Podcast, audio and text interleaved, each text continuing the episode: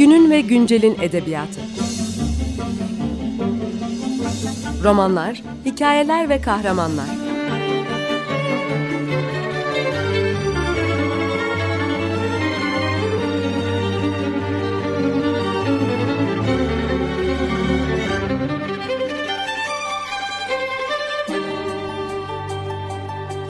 Hazırlayan ve sunan Seval Şahin.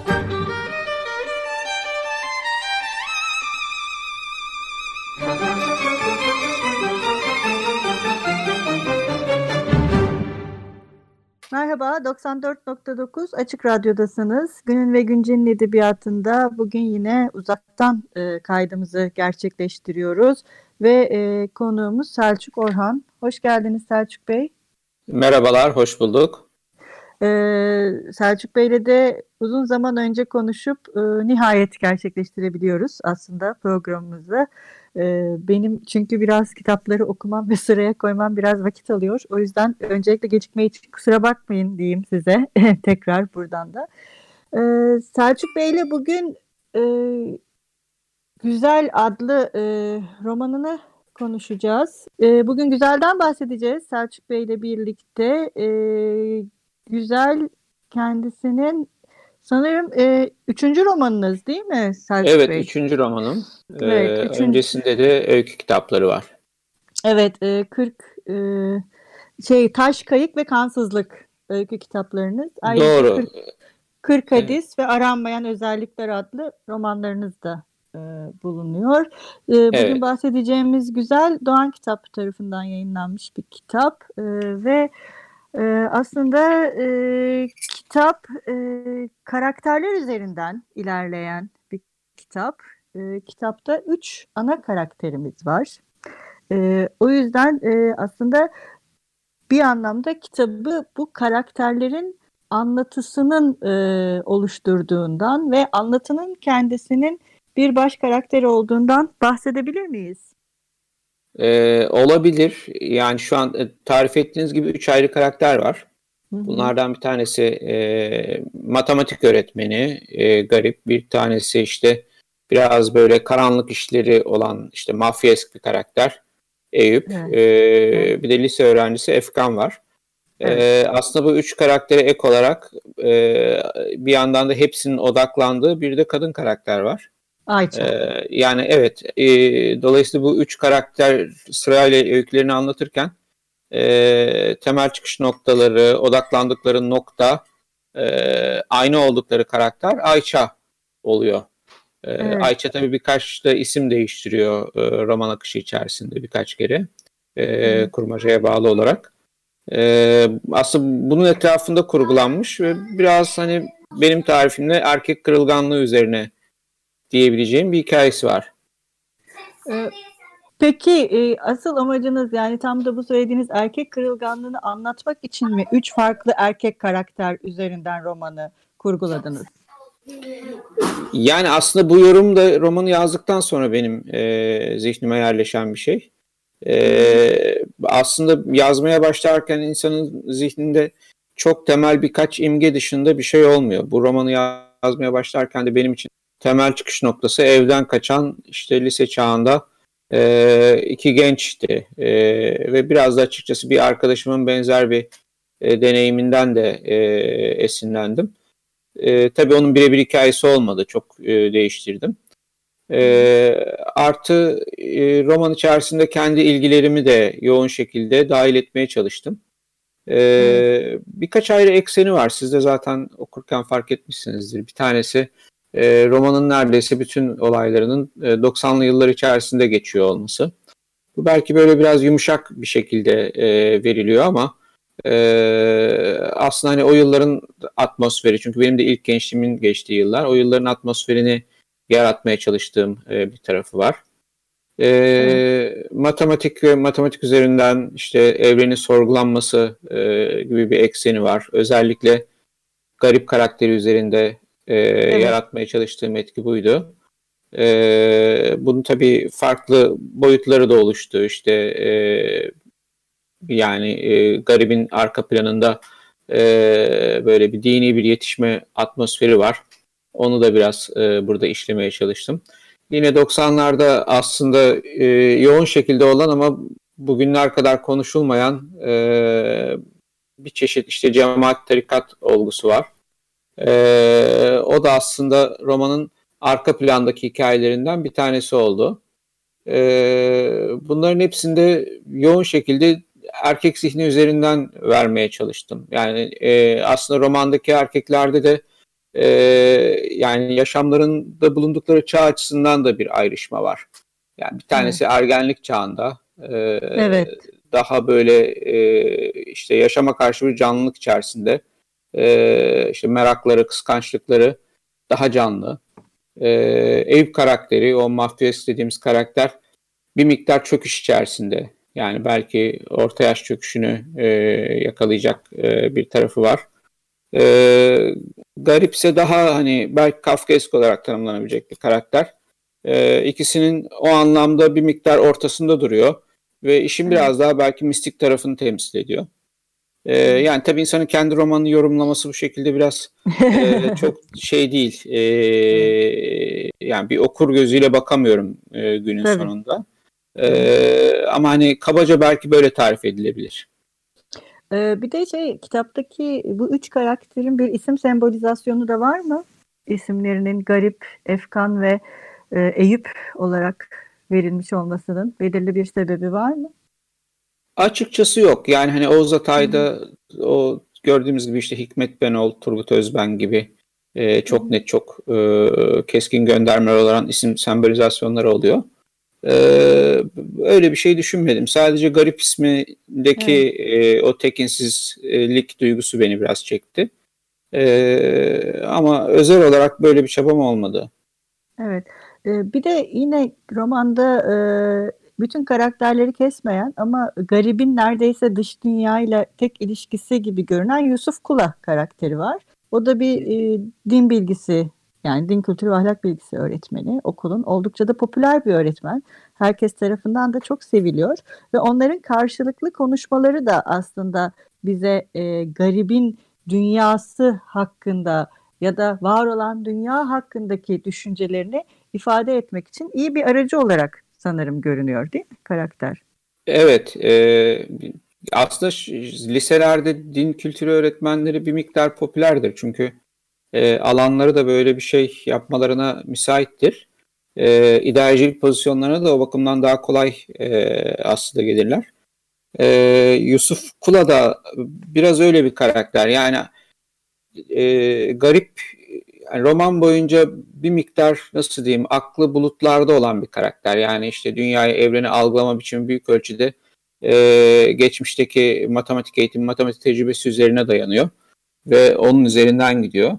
E, garibin aslında e, dünyaya ve dünyadaki bir takım bayağılıklara temas etme noktası, kendini oradan ifade etme noktası olarak da Yusuf Kula aslında ortaya çıkmış oluyor.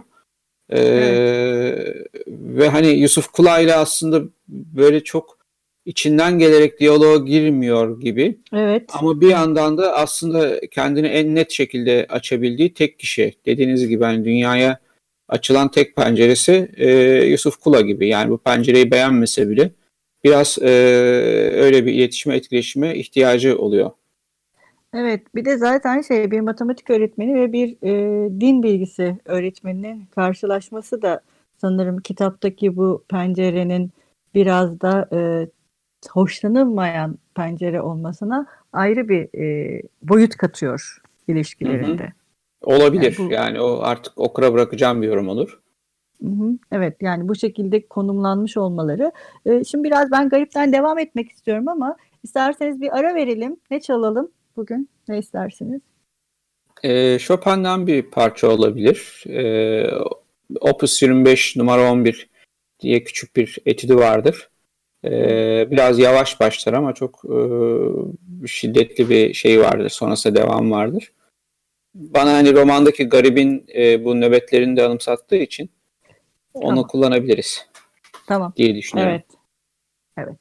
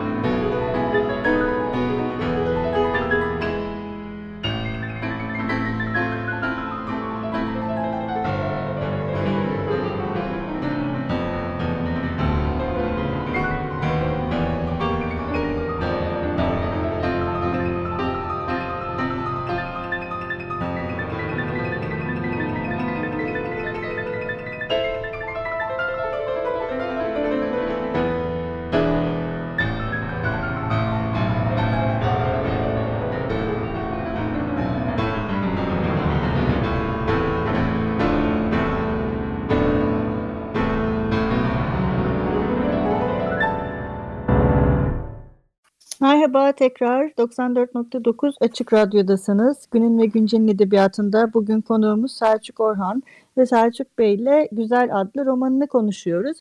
Programın ilk bölümünde kitabın e, ana karakterleri üzerinde durmuş ve en sonda bu karakterlerden birisi olan Garip'ten e, e, biraz daha yoğun olarak bahsetmeye başlamıştık.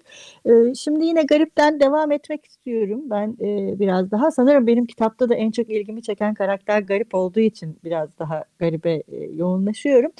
Garibin e, geçirdiği nöbetler ve bu nöbetler esnasında kendisini başka birisi olarak görmesi de aslında e, kitabın sanırım kompozisyonuyla e, örtüşen bir durum. Öyle değil mi? E, tabii yani kitabın aslında kurmaca olarak çözümü büyük ölçüde Garip'in nöbetleri sırasında e, kendini içinde bulunduğu e, duruma bağlı. Yani e, işte Garip e, Sara benzeri nöbetler geçiriyor bu nöbetleri sırasında işte e, baygınlık geçirebiliyor. İşte o anda ne yaşadığını daha sonra hatırlayamayabiliyor. E, ama aynı anda da kendini bir şekilde bir rüyanın içerisinde buluyor. E, içinde bulunduğu rüyalarda da kendisini bir başkası olarak görüyor ve bir kadın bedeninde görüyor. E, romanın gidişi içerisinde de işte kendini içinde gördüğü kadın bedeniyle ilgili hani hikayenin kendisinin bir açıklaması var. Şimdi bunu Ee, okumak isteyenlere sürpriz gibi bırakalım. Evet. Gerçekten çok böyle polisiye sürprizlere inanan bir yazar değilim ama e, yani bunu merak etmek isteyenler için o merak unsurunu bırakalım. ee, bu tabii ya benim açımdan iki şeye yarıyor. Başta söylediğim gibi erkek kırılganlığını anlatmak adına işte kendini beklenmedik bir durumda bulması ve ona verdiği reaksiyonları yazabilmem açısından bana bir e, malzeme veriyor. E, hem de romanın bütünü açısından bir e, kurmaca geçişi yaratmam. Yani kurmacanın içerisinde gerekli köprüleri kurmamı sağlayan bir e, araç oluyor. E, yani benim için de hani keyifli bir icat oldu roman içerisinde diyebilirim. Evet, Garip gerçekten çok e, yaratıcı bir karakter aynı zamanda. Yani yaratıcılığı sadece e, bir karakter olmasından değil, e, kurguyu dağıtan ve karakterler üzerinde de e, aslında bir nevi hakimiyet kuran fakat bu hakimiyeti hiç de e, fark ettirmeden yapan e, aslında başat bir e, figüre dönüşüyor bütün kitap boyunca ve bu e, aslında üç karakterin hikayesi anlatılarak e, sezin sezdirilmeden yapılması e, oldukça e, matematiksel bir şey olmuş sanırım. E, olabilir. Yani biraz tabii şeyin e, garip diğerlerine göre anlam dünyasına daha bağlı bir karakter. E, daha içe kapalı. İşte zaten e, şimdi matematik öğretmeni dedik ama hikayenin hani arka planında aslında matematik öğretmenliği garip için bir düşüş olmuş. Evet, ee, yani matematik anlamında e, çok daha yetenekli bir gençken e, bu nöbetleri hastalığı nedeniyle e, kariyerinde belli bir ilerleme kaydedememiş ve matematik öğretmenliğinde kalmış. Yani aslında bir çeşit matematik dehası e, denebilecek evet. birisi. E, bu da ona e, belki de hani sizin de ilginizi çekmesini sağlayan entelektüel bir derinlik de katıyor. E, yani çünkü hayatta aslında gördüğü, yaşadığı her şeyi bu e, işte matematik üzerinden yani matematikle daha doğrusu dünyayı anlamlandırma üzerinden e, bir sonuca vardırmaya çalışıyor. Evet. Ve e, hayatını da sayılarla aslında biraz takıntıları da var. Sadece e, bir e, yani değişik bir tarafının olmasının dışında biraz takıntısı da var ve o takıntı üzerinden e, yoğunlaşan bu takıntıyı anlamlandırma çabası da sanırım garibi biraz daha diğerleri üzerinde etkili bir karaktere dönüştürüyor. Hı hı, doğru yani işte matematikte bilinen pek çözülememiş bazı problemler vardı işte kolaps konjonktürü vesaire gibi. Ee, garip zaman zaman işte kitabın değişik bölümlerinde bunlardan söz ediyor ve bunların e, çözümüyle de uğraştığını anlıyoruz. Ama bunların çözümüyle uğraşırken e, sadece matematikle kalmayıp bunun işte hayatındaki karşılığını da kurcalamaya, sorgulamaya e, başlıyor. Yani aslında kendi içinde onun da bir çeşit e, dönüşüm arayışında olduğunu görüyoruz. E, yani hem sayıların dünyasında sadece kalmak istiyor hem de insanlaşmak istiyor. E, yani bu gerilim içerisinde kalan bir karakter olarak belki dediğiniz gibi bir miktar daha e, ilginç sayılabilir. Bir de şey var, e, sizin de ilk bölümde bahsettiğiniz gibi e, tekinsizlik bütün bir e, karakterlerin sadece Efkan biraz daha sanki bu tekinsizlikten uzakmış gibi ama o da sonra e, aslında farkında olmadan o tekinsizliğin içine sürükleniyor e, ve bu tekinsizlik içinde de karakterler e, aslında kendilerinin bir nevi büyüme hikayelerini arıyor gibiler. Ee, yani güzel bu yorum sevdim hani büyüme hikayesi tarafının. Ee, ya sanırım hani tekinsizlik biraz benim bütün e, yazdığım metinlerde üç aşağı beş yukarı olan bir şey. Ee, ya bundan önceki aranmayan özellikler de hatta e, öykülerde de yer alan bir e, şey. E, yani hani kendimi konumlamak çok anlamlı olmayabilir belki ama hani kendi metinlerime baktığımda genel olarak bizim edebiyatımız içerisinde bu anlamda bir miktar daha belki e, sivrildiğini söyleyebilirim. E, yani ben anlatırken mümkün mertebe anlattığım işte nesneyle, kişiyle belli bir uzaklık kurmaya çalışıyorum. Ve bu e, uzaklıkta çoğunlukla sonucunu e, işte bu tekinsizlik olarak tarif ettiğiniz atmosferde duyguda ortaya koymuş oluyor.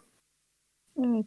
Aslında bu şey de hani yabancılaştırmak e, ve e, empatiyi de ortadan kaldıran e, bir unsur olduğu için e, metnin hı hı. kendi kurgusunu da e, aslında daha kurguya odaklanan bir e, okuyu okumayı beraberinde getiriyor ve bu uzaklık e, sanırım o tekinsizlik ancak bu şekilde yaratılabilir değil mi? Başka bir şekilde zor sanırım. Yani ben şöyle tarif ediyorum. Şimdi çoğu e, romanda roman okuru karakterle işte özdeşleşmeye e, davet ediliyor.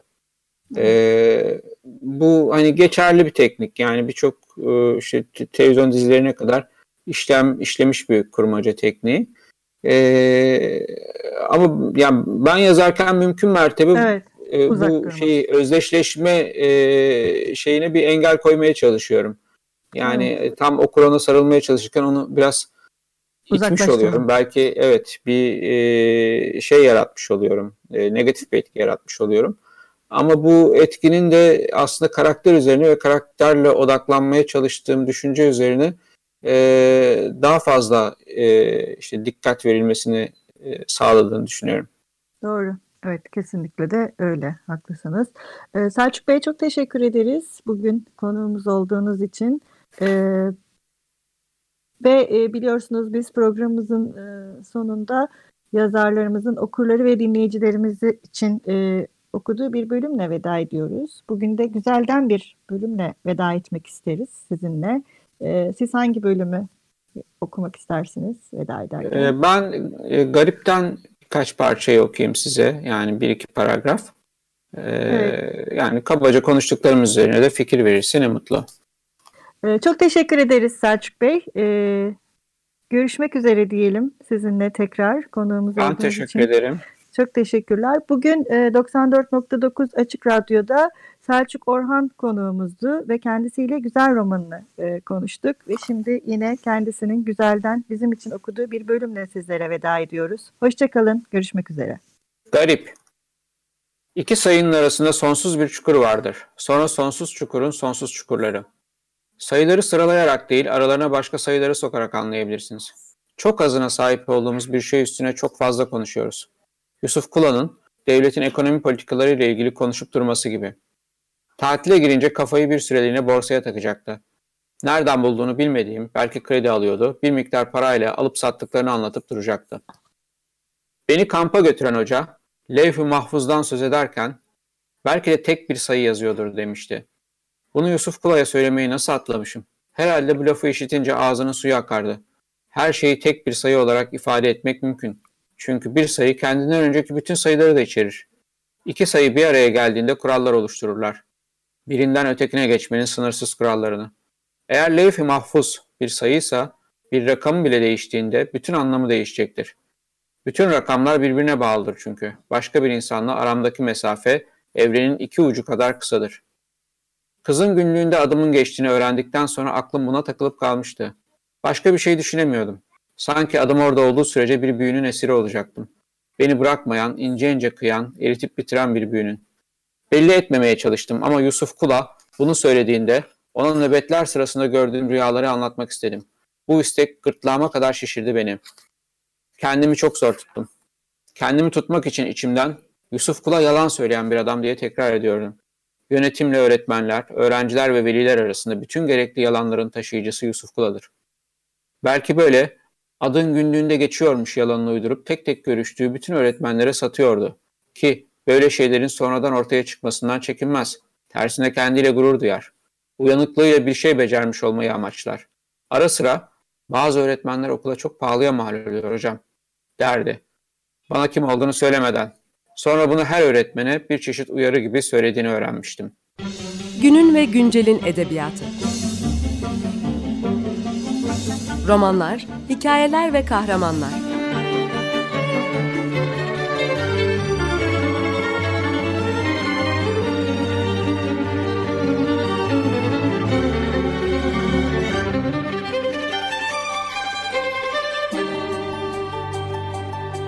Hazırlayan ve sunan Seval Şahin.